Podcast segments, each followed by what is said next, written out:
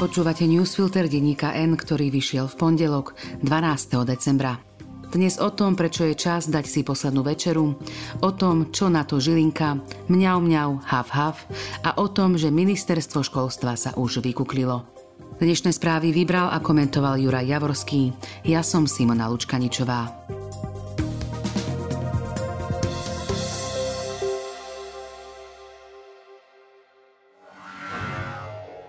Potrebujete auto na zimu? Už túto zimu? Vyriešte to v predajni Autopolis na Panónskej. Autopolis má pre vás širokú ponuku jazdených vozidiel všetkých značiek v rozličných farbách aj s možnosťou financovania. Vyberte si to svoje a prihlásenie či poistenie vozidla nechajte na nás. Kompletnú ponuku a všetky informácie nájdete na www.autopolis.sk alebo nás navštívte v Autopolise na Panónskej 32. Dajte si poslednú večeru. Zostáva niekoľko hodín do hlasovania o páde vlády a nikto nevie, ako to dopadne. Nevedia to ani lídry koalície, ktorí možno práve sedia na poslednej ozajstnej koaličnej rade. Nemôžu to vedieť, pretože už stratili kontrolu nad mocou, ktorú získali vo voľbách. Ak budú chcieť ďalej vládnuť, musia sa o moc podeliť s každým, kto si zapýta. Od teraz až do svojho trpkého konca sú odsúdení na ponižujúce žobranie o každý hlas. Politická spodina sa na nich bude pozerať z vrchu. Vorobelová, Borguľa, Čepček aj Tarabovci. Presne tak ako teraz. Obyčajní ľudia z Oľano a za ľudí už v kuluároch oplakávajú prehru, ale tajne dúfajú, že to nakoniec predsa len vypáli dobre. Verejne hovoria, ako dúfajú, že SAS napokon zmení svoj postoj, ale sami dobre vedia, že záchrana môže prísť jedine tak z pekla. To, v čo naozaj dúfajú, je, že Kolár, Matovič či Heger, hoci kto z nich, presvedčili aspoň Čepčeka, veď on prišiel do parlamentu na ich kandidátke. Vedia, že obvinený Borguľa žiada za svoj hlas hlavu Mikulca a to už sa im zdá ozaj priveľa, alebo že by nie, a ešte je tu Slaviena Vorobelová. Aj za tú by sa oni hanbili. Ale keby ju šéfovia predsa nejako presvedčili, pozerali by sa inam. Tak, ako by odvrátili hlavu, keby šéfovia presviečali aj Tarabovcov. S prievodným javom posledného koaličného tanca sú ich pokrytecké výkriky na všetkých svojich kritikov. Kto nechce Hegerovú vládu, ten chce návrat mafie. Kto vyháňa Matoviča, ten privoláva Fica.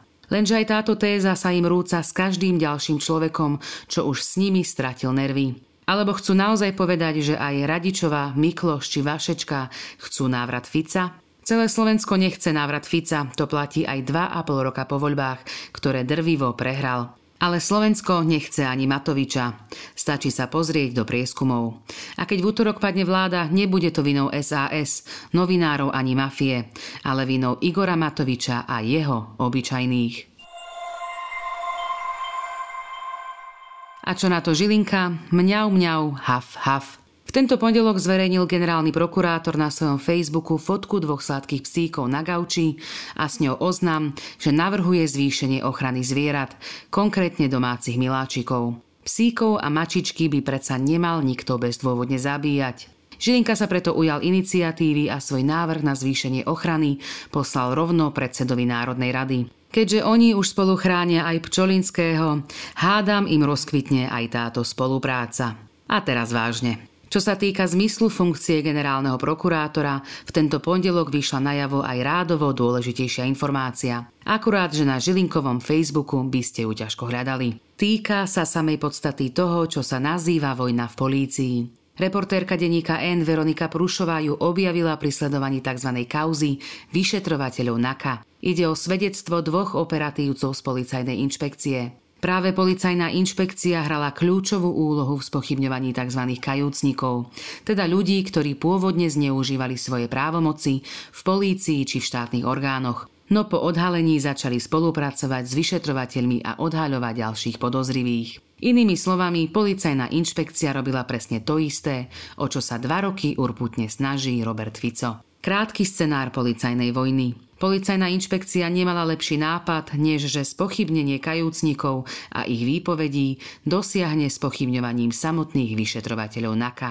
Odtiaľ sa ustálil pojem zmanipulovaných výpovedí, ktorý do nekonečna omielajú všetci bratia v korupcii. Fico, Kaliňák, Pčolinský či Boris Kolár. Problém bol, že na rozdiel od vtedajšej riaditeľky policajnej inšpekcie Diany Santusovej pracovali v tejto inštitúcii aj slušní a poctiví policajti, ktorí prezradili chystaný komplot vyšetrovateľom NAKA. NAKA v zápäti začala trestné stíhanie, i keď nepriamo voči inšpekcii. A naopak inšpekcia začala stíhať vyšetrovateľov NAKA.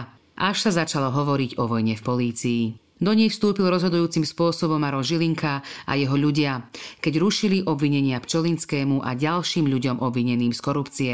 A keď naopak nezrušil obvinenia voči vyšetrovateľom NAKA, hoci tie už aj súdy označili za nedôvodné. Čo na to generálna prokuratúra? Žilinková generálna prokuratúra doteraz trvá na tom, že NAKA si vymyslela komplot v policajnej inšpekcii, ktorého cieľom bolo spochybniť vyšetrovanie korupcie na Slovensku. Lenže NAKA si nič nevymyslela. Policajná inšpekcia pod vedením Santusovej naozaj pripravila komplot s cieľom pomôcť Pčolinskému a iným skorumpovaným. Teraz už to potvrdzuje aj svedectvo dvoch ľudí znútra policajnej inšpekcie. Dvaja jej policajti dosvedčili, že vyšetrovateľov NAKA naozaj informovali o tom, ako sa policajná inšpekcia chystá spochybňovať vyšetrovanie korupcie. A čo na to Maro Žilinka? Mňau, mňau, haf, haf. Ministerstvo školstva sa už vykuklilo. Ak by bolo slovenské školstvo poslancom v parlamente, v útorok by bez váhania hlasovalo za pád vlády. Prežitie tejto vlády aj so súčasným ministrom školstva by totiž na dlhé roky zabilo to, o čom sa na Slovensku sníva už od pádu komunizmu.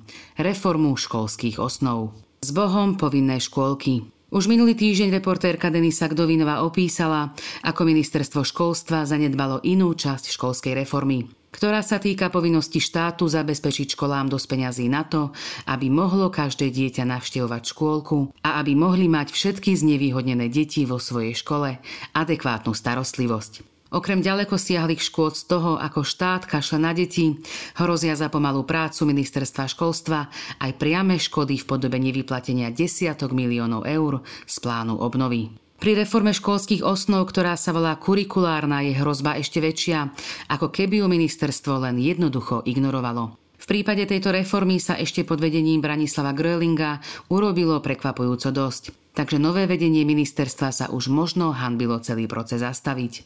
Ako teraz opäť zistila Denisa Gdovinová, namiesto toho sa ministerstvo rozhodlo pripravovanú reformu postaviť na hlavu.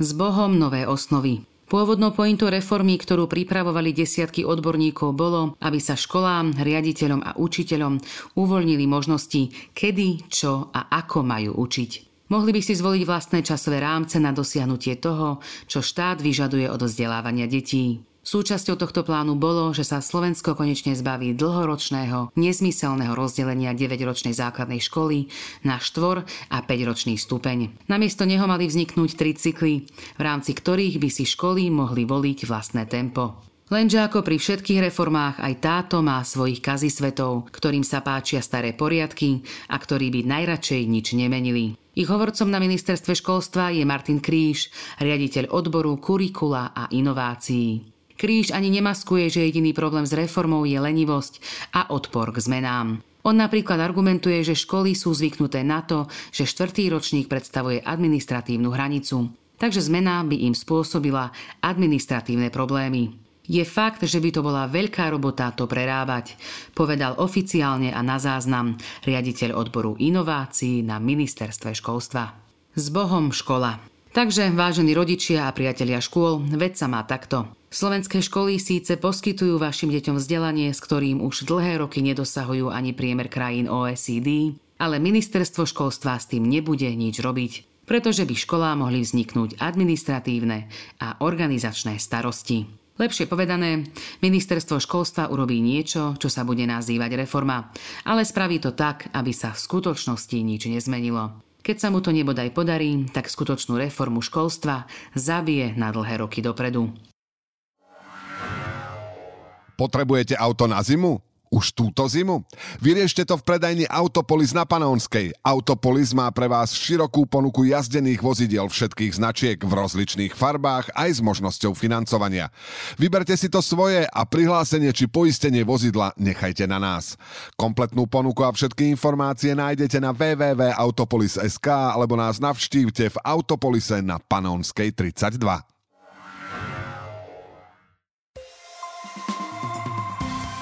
A teraz správy jednou vetou. Ministerstvo obrany dokončilo najväčší nákup Hegerovej vlády. 152 švédskych pásových vozidiel CV-90. Dohodu podpísal vo Švédsku štátny tajomník Marian Majer. Cena je necelých 1,7 miliardy eur. Manželka Františka Imreceho bez hypotéky kúpila vilu v luxusnej časti Záhorskej Bystrice. Píšu aktuality. Bývalý šéf Daniarov Imrece, ktorý po zadržaní a obvinení v kauze utajovaných zmluv začal spolupracovať s políciou, sa nedávno zbavil vily v centre Bratislavy. Slovensko je pripravené odovzdať Ukrajine stíhačky MiG-29. Podľa ministra zahraničia Rastislava Káčera sa s partnermi v NATO rokuje o tom, ako to urobiť. NAKA zadržala štyroch ozbrojených príslušníkov finančnej správy a ďalšie tri osoby. Potvrdila to finančná správa s tým, že sa to stalo v súčinnosti s inšpekciou a vnútornou kontrolou. Rokovanie tripartity bolo zrušené potom, čo zamestnávateľia na protest proti zvýšeným príplatkom za prácu v noci a cez víkend odišli z rokovania. Podľa ministra práce Milana Krajniaka sociálny dialog porušený nebol, lebo parlament schválil pozmenujúci kompromisný návrh. Hornonitrianské bane Prievidza prepustia 134 zamestnancov. Dôvodom je pozastavenie prác na ťažbe lignitu v bani Čári. K 1. decembru bane zamestnávali 1903 ľudí. Návštevnosť v ubytovacích zariadeniach na Slovensku sa v októbri medziročne zvýšila o takmer 60% Podľa štatistického úradu ich navštívilo 449 tisíc hostí. Do hodnôt pred pandémie chýbala petina návštevníkov. Dnešné správy vybral a komentoval Juraj Javorský. Do počutia zajtra.